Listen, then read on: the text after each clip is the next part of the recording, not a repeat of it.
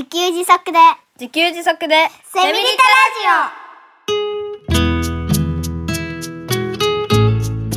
タこの番組はパーマカルチャー研究所の三つくりゆうきが自給自足で幸せなセミリタイヤ生活を送る知恵をお届けします。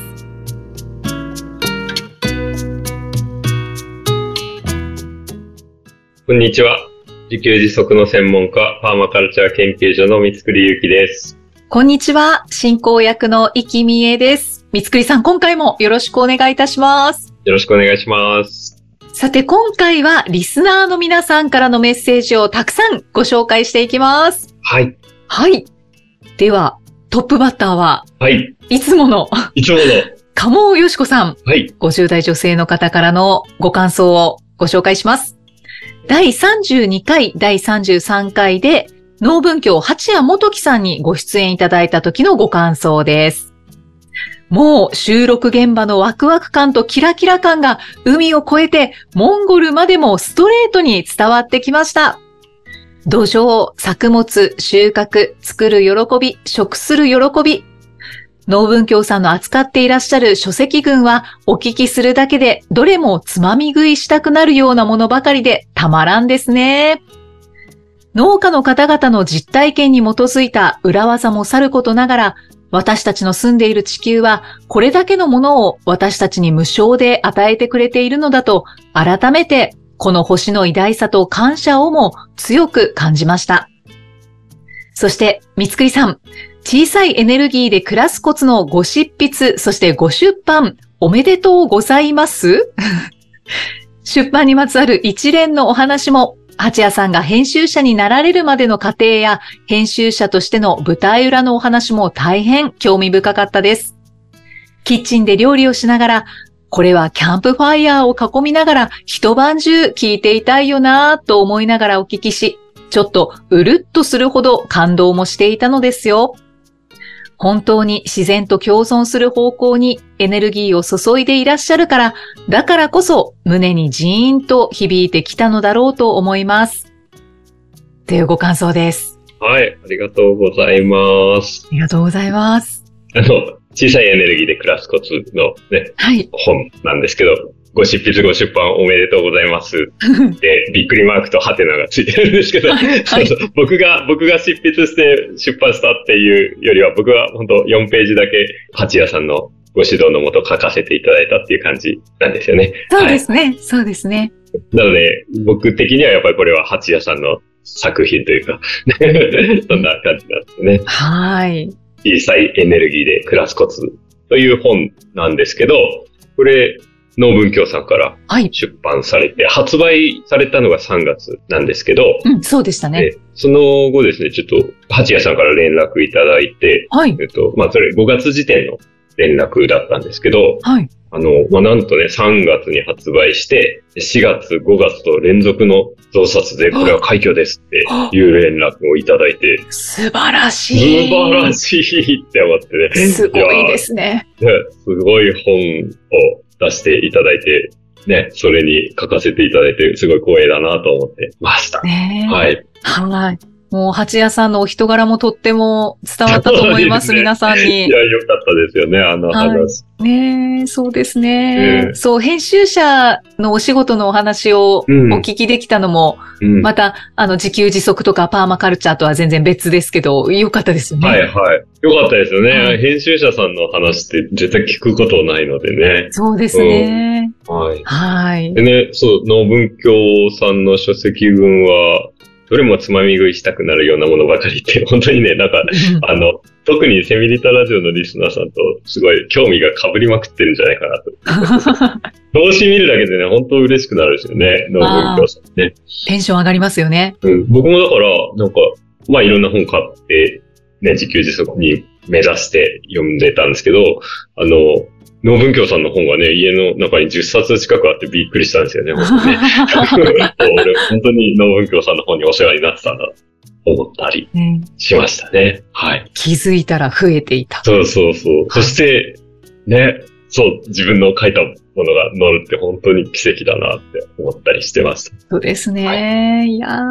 あ、だからもうこの本は、えっ、と、まあ、また改めて紹介させていただくと、小さいエネルギーで暮らすコツっていう本で、太陽光発電したい方にはね、本当原理とか詳しく載っていますので、えー超おすすめです。はい。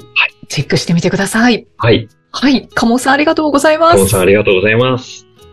続いて、この方もよくメッセージをくださいます。タツさん、50代女性の方からのメッセージです。はい。タツさんも、八谷さんの回のご感想をはいいただいています。えー第33回、農文教の八谷さんご出演の後編を聞きました。こういう本や記事を作りたいという熱意で何にでも興味を持ち、アンテナを立てながら書き手の気持ちや実際の現場を大切にしている八谷さんのお仕事の内容を興味深く拝聴しました。自分が理解していないと他人によく説明できないから、事前の準備や知識の積み重ねが大事というお二人の共通項にわかるわかるとうなずきました。今回の本、小さいエネルギーで暮らすコツでは、エネルギーの基礎知識と編集後期を特に読んでほしいとのこと、合点です。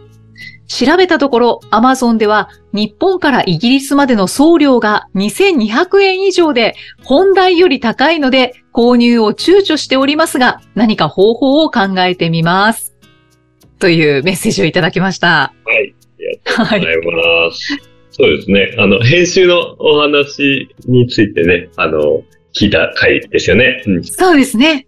それで、そうそう、これ本当編集の仕事大変だなと、この時、改めて思ったんですよね。うんうん。書いてることを理解しないといけないんはい。ですよね。特にその、太陽光発電の仕組みとか、やっぱわかんないですもんね。あそれを著者レベルで理解して、しかも削らなきゃいけないんですよね。大抵の場合ね。あ。うんうんで、削っちゃったらなんか、説明抜けちゃったりする、して分かんなくなっちゃうかもしれない。それで、あの、理解した上じゃないと、ちゃんと削れないはずなんですよね。はい。だから、すごい大変な仕事だなと思ったんですよね。うんうん。でも、三つくりさんは、その、八谷さん含め、編集者の方々のお仕事ぶりは、もう、ひしひしと感じてるわけですよね。そうそう、そうなんです。その出した原稿が、もううまく、こう、編集されて乗るわけですもんね。そう、そうなんですよ。あのね、今、現代農業ウェブっていうところに、北の国から家族4人で幸せ自給生活っていう連載をね、させてもらってるんですけど、はい。あの、毎回ね、もうこれぐらいで書いてくださいって言われてるんですけど、毎回僕ね、オーバーしちゃうんですよね。で、あの、何文字以内ぐらいでって言われてるんで、削ろうかなって思うんですけど、なんかね、削れないですよね、自分でね。だから、ちょ、ごめんなさい。ちょっと受け取ってもらっていいですかっていうことになることが多くて。はい。で、やっぱりカットしてもらうんですけど、カットしてもらうとね、元のものよりね、素晴らしくなるんですよね。ええ すごい。すごい、すごいなということで。うん。なんかね、だから自分はもう、なんか、最近は全部出し切って、うんそれを、こう、編集者さんの客観的な目で見てもらうっていう、なんか、そんな感じになっちゃって、いいのか悪いのか。うん。いや、いいと思いますなん。かその時、八谷さんが、はい、はい。大ナタを振るってっていう表現をしてた気がするんですうよ。大ん。ナタを振るって、まあ、カットするっていうね。うん、うん。あの、うん、文章半分とかにカットすることもあると思うんですけど。うん、なんか、大ナタを振るってすごい。だから本当にすごいなと思ったんですよへえね。で、八谷さんはまあ、大変なお仕事ではあると思うんですけど、本当にとても楽しそうに、楽しそうでしたよね。ね、お仕事されている気持ちが伝わってきました。はい。ねうん。っていう話をめちゃめちゃ思い出してしまいましたね。はい タツさんどうもありがとうございます。ありがとうございタツさます。んもね、いつもたくさんメッセージくださって。ねはいそうですね。ございまはい。なので、えっと、編集者のそのプロフェッショナルな文章を読みたいという方は今、ミスクリさんが現代農業ウェブで連載をしてますので、そちらをぜひご覧ください。す。ご覧ください。では続きまして、ほっこりさん、40代男性の方からいただきました。はい。三つくりさん、いきさん、こんにちは。こんにちは。こんにちは。先月からポッドキャストを聞き始めまして、ようやく最新回まで追いつきました。第41回、42回の百姓地下さんの話で、自然の近くにいるだけで循環に入っているって言われたら入っていない。この言葉、すごく気に入っています。自分は循環を目指しているのに何かモヤモヤしていました。ちかさんの言葉をきっかけに考えてみると、何か作ったりしても作って満足、または日々の生活に流されているなって。でも、ちかさんのような行動力はないし、今いる環境も離れたくないって思っているので、もやもやするのは続くのかな？うーん、ちかさんの言葉ではっきりできたので、もやもやはかなり薄れました。ありがとうございます。私のパーマカルチャー的取り組みを紹介させてください。自分は自給自足の生活に憧れはありますが、家族はそうは思っていないため、現状一人で畑をやったり、うずらを飼って卵を取ったり、お茶や果樹を育てています。家族の反対がなく認めてくれているからこそできていることですが、家族には感謝しています。ただ、行動するまでに時間が、場合によっては数年かかってしまうため、三つくりさんのメルマガを読み、刺激を受けて動くきっかけにしたいと考えています。今は除草した草や落ち葉、うずらの糞、食い散らかした餌を混ぜて堆肥化し、それを畑に戻すサイクルを実行中です。水分量が多いと小バエの発生が凄まじいです。うまいコツを探っていきたいと思います。循環目指してのんびりいきます。今後ともよろしくお願いいたします。というメッセージです。はい。ありがとうございます。初めての方ですよね、多分ね。そうですね、はいそうですね。冒頭にね、その、ようやく最新回まで追いつきましたって、最初から聞いてってことだと思いますけど、なんかね、最近こういう方が聞くんですよね。あの、本当ですか？それを見つけて、ようやく全部聞きましたっていう、いや、もう超ありがたいなと思って嬉しいです。ね。ありがとうございます。ありがとうございます。で、で、これ、これ読んでみるとなんかモヤモヤしてるとかって前半で言いながら、はい。えーね、畑をやり、うずらを飼って卵を取ったり、え、え？うずらを飼ってるんですか？みたいな。お茶や果樹を育てていますって。もう相当これ自給自足してませんかって思ったんですよね。うん、そうですよね。なんか、あ、なんか、やりたくてもやもやしてるのかなと思ったら、すでに全然やってるじゃないですかって思って、うん、うん。でで家族もいらっしゃるっていうことで、いや、これなんか、もうちょっと、どんな暮らししてるのか、ぱり聞いてみたいなとかってうん、思いました確かに。。はい。うん。そうですね。堆肥化の実験とか、ね。はい。まあなんかいろんなことをやられてるんだろうなっていうのがすごい伝わってきますので、うん。そうですよ。三つくりさんも今、土を作っていらっしゃいますもんね。そうそうそう、土を堆肥に、あ、土を堆肥じゃないか。えっと、草、草を堆肥にするっていうことを、まあ、やってますね。来年からね、その堆肥、すっごい大量にできたので、うんあの、来年からそれを畑に混ぜたり、なんかいろいろやってみようかなって思ってるんですけど、うん、楽しみですね。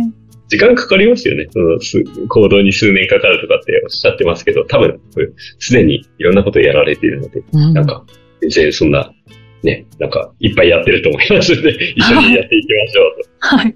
焦らなくても良いのではないかと、はい。思いますよね。思うようなうん。そうですね。行動力あると思います。あると思いますよね、これでね。はい。はい。ありがとうございます。またメッセージお待ちしていはい、ます。またメッセージお待ちしてます。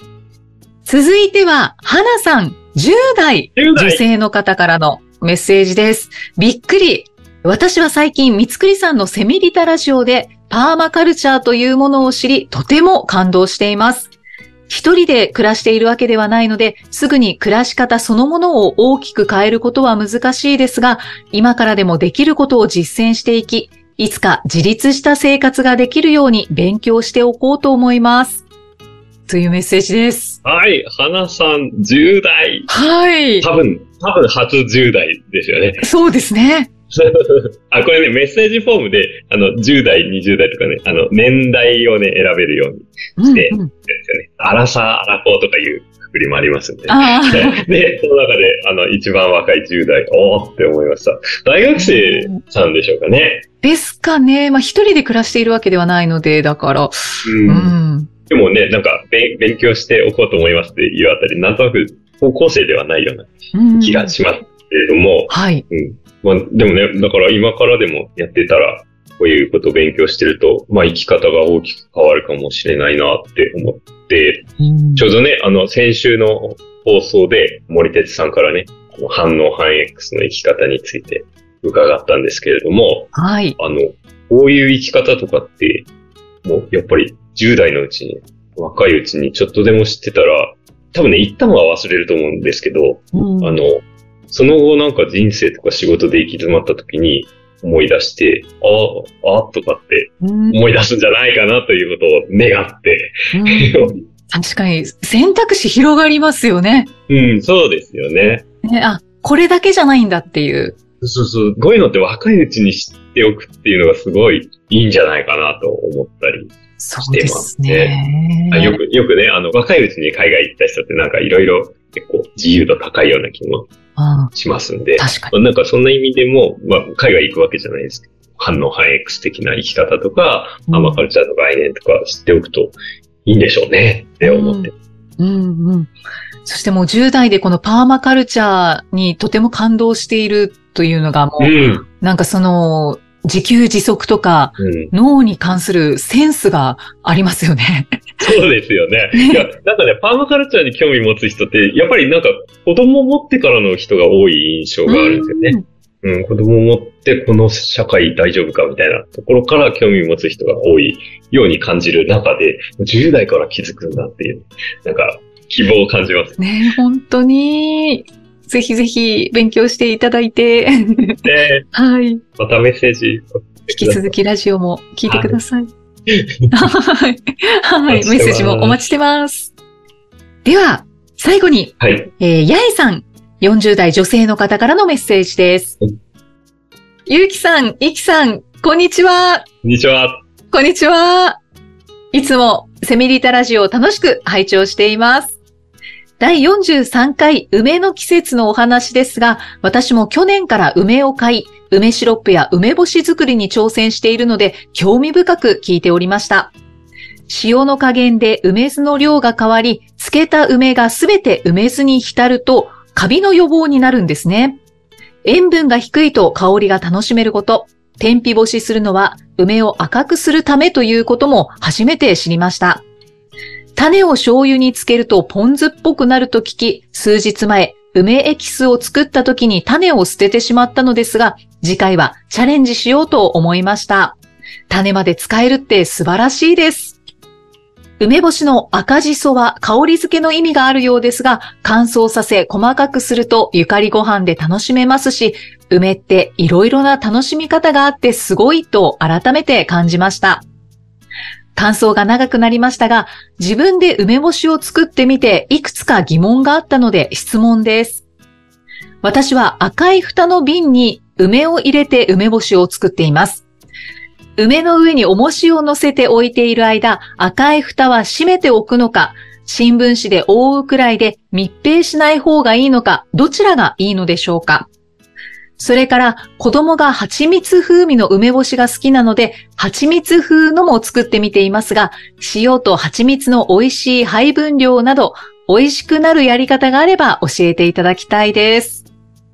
というご感想とご質問をいただきました。はい。ありがとうございます。はい。えー、ご質問ですね。えー、ご質問にお答えしたいと思います。お願いいたします。はい。二つありましたね。二つありましたね。はい。はい。一つは、えー、赤い蓋の瓶の蓋をした方がいいのか、新聞紙で覆うのかっていうことで、はい。うんと、まあ、これはね、あの、一応最初に言っとくと、あの、さえちゃんに電話して確認をしたんですけれども、は いえっと、あ、さえちゃんっていうのはうちの妻ですね。は。はいい。はい。電話しました。はい。えっと、これ多分、あの、新しい空気を入れた方がいいのかどうかっていうようなうん。意味での質問なのかなという感じがしたんですけど、はい。えっと、まあ、全然閉めていいっていうことですね。ああ、うんうんうん。要はね、あの、酸素を入れて発酵を熟成させるとか、なんか、そういうわけではないうん。ので、別に、あの、全然閉めちゃっていいんですよね。その酸素がどうこうってあんまり関係ない。みたいなのではい。はい。なので、まあ、新聞紙は手間がかかるので、まあ、閉めても閉めなくてもいいんだったら、まあ、普通にそれ、赤い蓋を閉めるような瓶なので、はい。はい。それは酸素は関係ないので、ただ閉めればいいんじゃないかなということでした。うん、うん。あ、ありがとうございます。そしてこれ、ちょっと大問題が発生して、あの、二つ目の質問を見て、見、見てなくて、妻に聞くのを忘れてしまいました。そうだったんですどね。うしよう。次回に、じゃあ次回お答えしましょう。次回お答えさせてください。は。い。実は結構前にいただいたメッセージだったんですけど、本当ですよね。また次回にちょっと、ははいい、じらし回答ということで。イラシ回答。ごめんなさい。八重さんごめんなさい。そしてありがとうございました。ありがとうございます。もう、もしかしたらすでに、このご質問いただいてから自分で解決しましたっていうことになってるかもしれませんが。なんかそんな気がとてもしますね。はい。はい。でははい。失礼いたしました。すいません。あの、はい、ありがたく、たくさんメッセージをいただいておりますので、ちょっとご紹介するのがなかなか、こう、遅めになってしまうこともあると思うんですけれども、はい。皆様、はい、いつもメッセージありがとうございます。ありがとうございます。ありがとうございます。そして遅くなってしまうんですがと言いながら、募集は随時しております。しております。はい。メッセージやご感想、ご質問、随時お待ちしておりますので、エピソードの概要欄に記載のパーマカルチャー研究所ホームページのお問い合わせフォームからお気軽にお寄せください。ということで、ミスクリさん、今回もありがとうございました。ありがとうございました。